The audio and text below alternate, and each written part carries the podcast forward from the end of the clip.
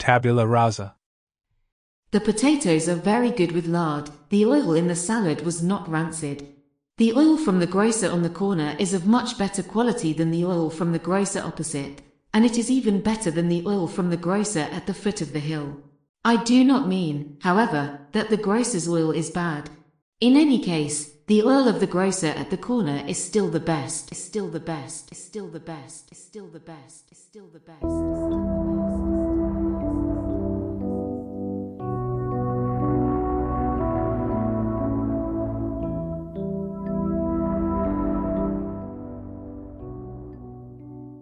The symptoms are varied and not always easy to detect, even the sick person may not present any obvious symptoms, despite being able to transmit the disease. The onset of infection can sometimes be signaled by discoloration of the skin, such as jaundice, yellowish discoloration of the skin and mucous membrane, due to increased bilirubin in the blood above 3 mg 100 ml, fatigue, fever, itching and possible small wounds due to scratching, nausea and vomiting, pain projected to the right hypochondrium, site of liver projection, and possibly to the right shoulder, pale stools, marsala-colored urine. Elevated transaminases and bilirubin are always present. The infection can evolve into four different outcomes, depending on the patient's immune condition. 1. Acute course with complete recovery and acquisition of immunity from infection, 89% of cases, 2. Fulminant hepatitis with 90% mortality, may require liver transplantation, 1% of cases. 3. Chronic infection, i.e. persistence of the virus in the body with liver damage, 5 to 10% of cases.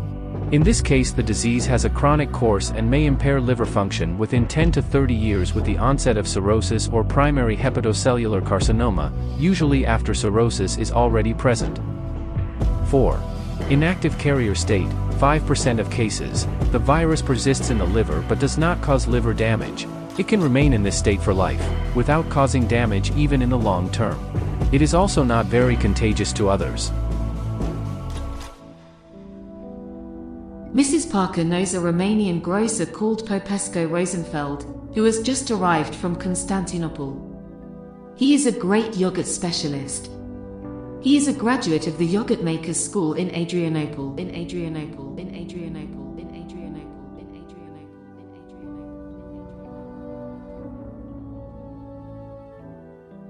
The greenhouse is saturated with steam, the air unbreathable. The carnivorous orchid needs to be watered. I approach it with the watering can. A beetle climbs along the leaf. The plant opens its jagged purple jaws rimmed with tiny white teeth and closes them tightly. As I water it, its tentacles stretch out as far as the eye can see, twisting around my arm. The flower opens its mouth wide and bites my right side. I try with all my energy to open its vegetable jaws, but my gestures are slowed down by a mysterious force. In the effort to free myself, I slam my temple against the beam. I feel a terrible twinge. I pull with all my strength, my eyes wide open, panting. There is half light. The shutters are closed. I breathe a deadly mugginess. The pain in my side and head has not gone away. She holds my hand. I close my eyes and return to the greenhouse.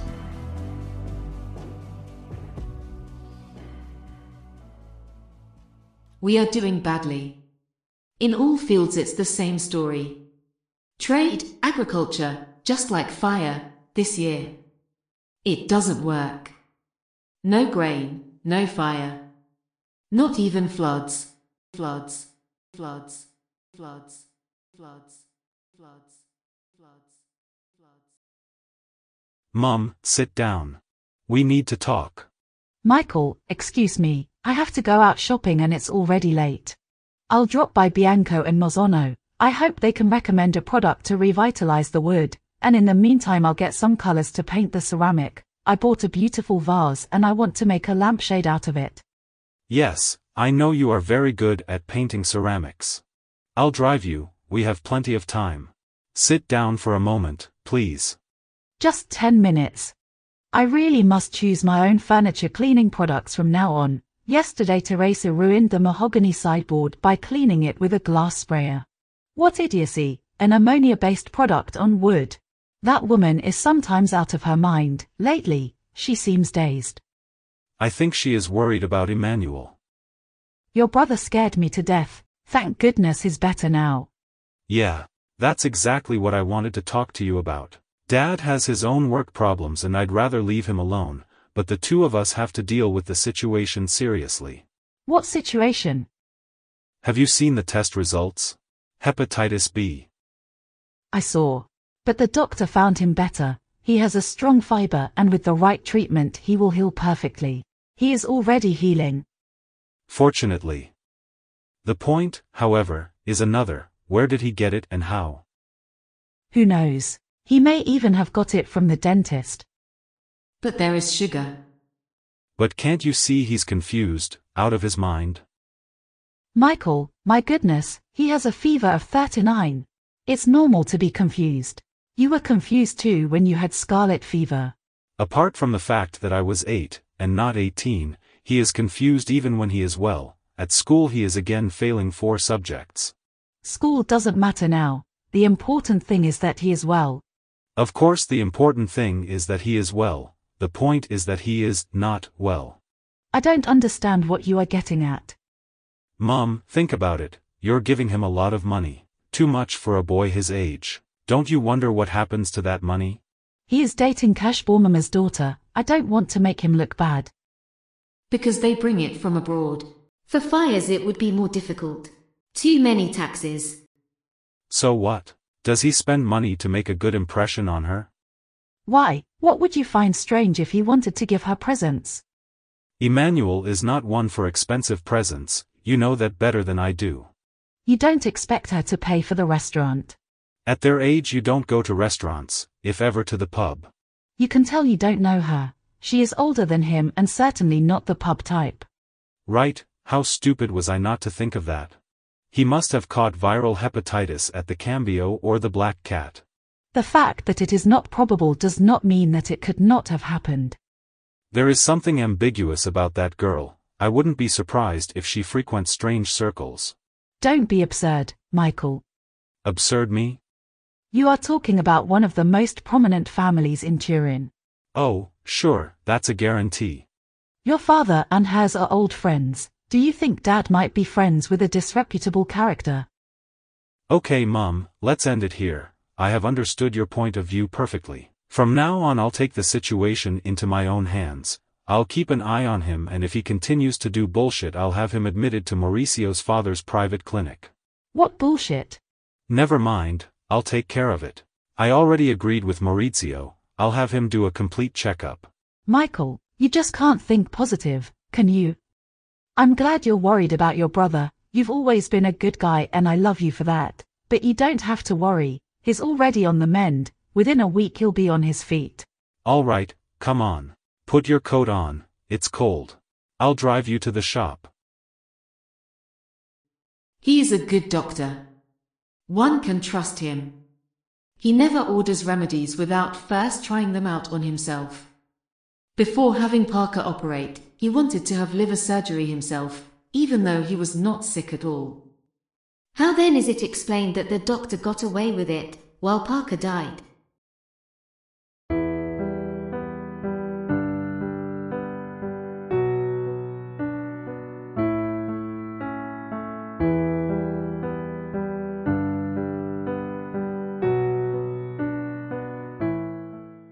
The twinge in my stomach was the prelude to a rather serious illness, doctor.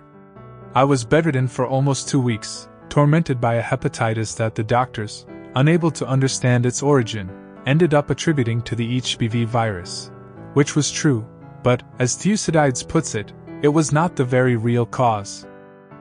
Violent stomach cramps, intestinal colic, vomiting, intermittent fever, Confused nightmares and infrared colors exhausted my limbs and my brain for days.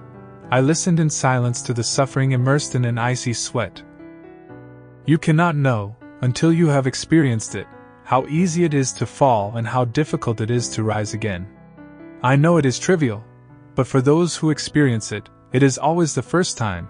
You don't need to know it from books, otherwise, you would only have to read Shakespeare to already know everything. Well, it doesn't work like that, In spiritual growth, everyone always starts from scratch. It is not possible to climb on the shoulders of giants and go further as happens in mathematics or science. A child prodigy can afford to start from Einstein and go beyond him, but no one can ever afford to start from Socrates, Jesus, or Buddha and go further. They will always remain a point of arrival, an impossible goal to reach. This is why catechism is useless. It puts it on a mechanical level, as if following rules was enough to be a man. That long interlude of stillness allowed me to reflect on many things, for instance, on the fact that scientific progress, without moral progress, produces monsters. Technological progress has made us regress, mentally and morally, to a level similar to that of childhood. None of the adults I know, myself included, are really adults. As I have already said somewhere, we are all children playing at being adults, destined to collapse under the weight of the first serious difficulties. People like that cannot be counted on, they will inevitably betray you, not so much out of malice as out of an inability to understand the consequences of their behavior. Unlike Judas, such people do not even feel remorse. Such individuals are incapable of protecting anyone. I shudder to think how much harm these fake adults can do to children, even though they are convinced they love them. Antonia is the clearest proof of this, but my mother is no better either. It seems to me that Hesiod speaks of such a phenomenon children who grow old without ever becoming adults and are therefore exterminated by the gods. It will come to the point, Doctor, where an individual with the moral maturity of a child will playfully unleash his latest genius invention, a lethal weapon capable of exterminating mankind. I suppose you know Doctor Strangelove one of the most brilliant films I saw with Antonia during the period when we were binging on apple pie while lying in bed in front of the TV. I am almost certain that Antonia didn't understand its meaning. She laughed, I remember, amused by Sellers' magnificent performance and those apparent paradoxes, without realizing that the film was about our reality. I was not laughing at all. However, there is something wrong, we should tell the planner. Falling down is too easy and getting back up too difficult. The disproportion is frightening, the sense of impotence tremendous. The risk is that of not making it, of succumbing before having understood. Pathei mathos, one can only grow through suffering, but the lesson only makes sense if it can be learnt. In this I must agree with Sophocles. If the excess of suffering eliminates you from the game, then it is not a lesson, it is a demented joke. Realizing the irreparability of the evil done, if this evil is enormous, can shatter a man's psyche, can force him to commit suicide. Perhaps that is why life sends you signals from time to time, to warn you that you are passing the point of no return. I was probably experiencing one of those signals, so I was very careful to catch it.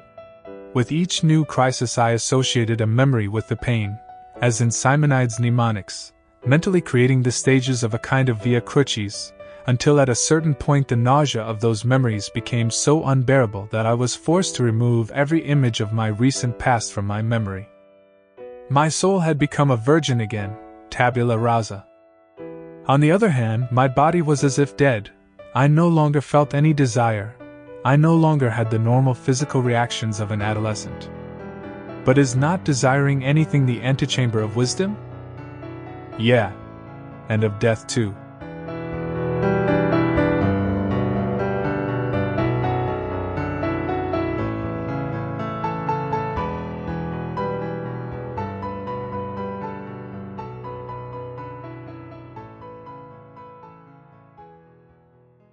I still couldn't get out of bed, but I almost felt good. Every time my mother came into the room, I tried to play the fool. I didn't want to worry her, and above all, I had to avoid Michael's checkup at all costs. The day my brother learns to mind his own fucking business will always be too late. And here we come to the point, Doctor. During my illness, Antonia had come to visit me every day. Every time I opened my eyes, I saw her sitting on my bed, intent on passing her hand over my forehead, whispering tender encouragements, whose only sound I perceived was muffled and distant, as if coming from the next room. They were lulling me and making my suffering pleasant. Gradually, as I regained lucidity, my exhausted mind put the puzzle together.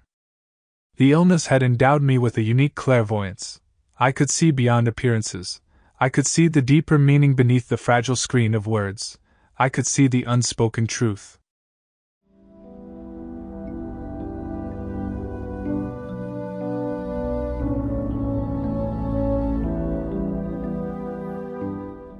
I had kicked her in the face, but she had always stood by me. She had made inexcusable mistakes, she had understood nothing of the evil she had done to me, but she had acted on instinct, and her instinct was love for me. In order not to lose me, she had turned into a devoted mother, pushed me down from the nest with loving pecks, suffering terribly but always remaining by my side, in good times and bad. Clinging to a branch over the abyss, unable to save herself without me, Antonia loved me. At the precise moment when my mind formulated this thought, the nervous tension that was stiffening my limbs suddenly slackened. I was overcome by the quiet feeling of a castaway lying at the bottom of his boat after the storm that ripped out his sails and tossed him about for days. Exhausted but calm, cradled by the waves, his gaze turned to the sky. There was, however, one doubt that still haunted me. I struggled to get up, turned on the stereo, and Kurt's voice, accompanied by his guitar, sang Do Re Mi for me without it brutally squeezing my stomach at the thought of who had given it to me. Tears began to stream down my face, but they were liberating tears, of joy and emotion, like those of someone who finds an old friend. At that moment, I realized that I was cured of my most serious illness. Michelle. I still believed in miracles, there had to be a way to break down the invisible diaphragm that separated me from Antonia. But what? She was now resigned to losing me. One morning when I woke up, floating in a zone of lucid unconsciousness, I felt the blood rush to my brain and suddenly I realized there was only one way to reach her, and it was through her motherhood. It was a very difficult game, but I had to play it all the way. Not right away though. I had to wait until I was better I needed all my strength and also a certain amount of good humor, so that I could put my acting talent back into play. In my relations with Antonia, especially in the early days, there had always been something naively histrionic and provocative, similar to the jumps, bites, and somersaults with which a kitten performs in front of its mother cat, trying to provoke her inevitable reaction, a tender and violent embrace that serves to keep the little imbecile still. That was exactly what I desperately needed. A conscientious doctor should die together with the sick person, if they cannot heal together. The captain of a ship perishes with the ship, in the waves. He does not survive. You cannot compare a sick person to a ship. And why not? Even the ship has its diseases. On the other hand, your doctor is as healthy as a fish, all the more reason, then, to perish with the sick man as the doctor with his ship. Ah, I hadn't thought of that, thought of that, thought of that, thought of that. I had ended up in an Ionesco drama, poorly acted and worse directed by an incompetent director. All the actors were dogs, including me. There was nothing worth seeing, nothing to keep me from going to the cashier to get my ticket money back. That was not my life. My whirling around in the void had brought me back to the starting point, from which I had never really moved. I wanted her. I had never stopped wanting her. Antonia was the only real thing in my life.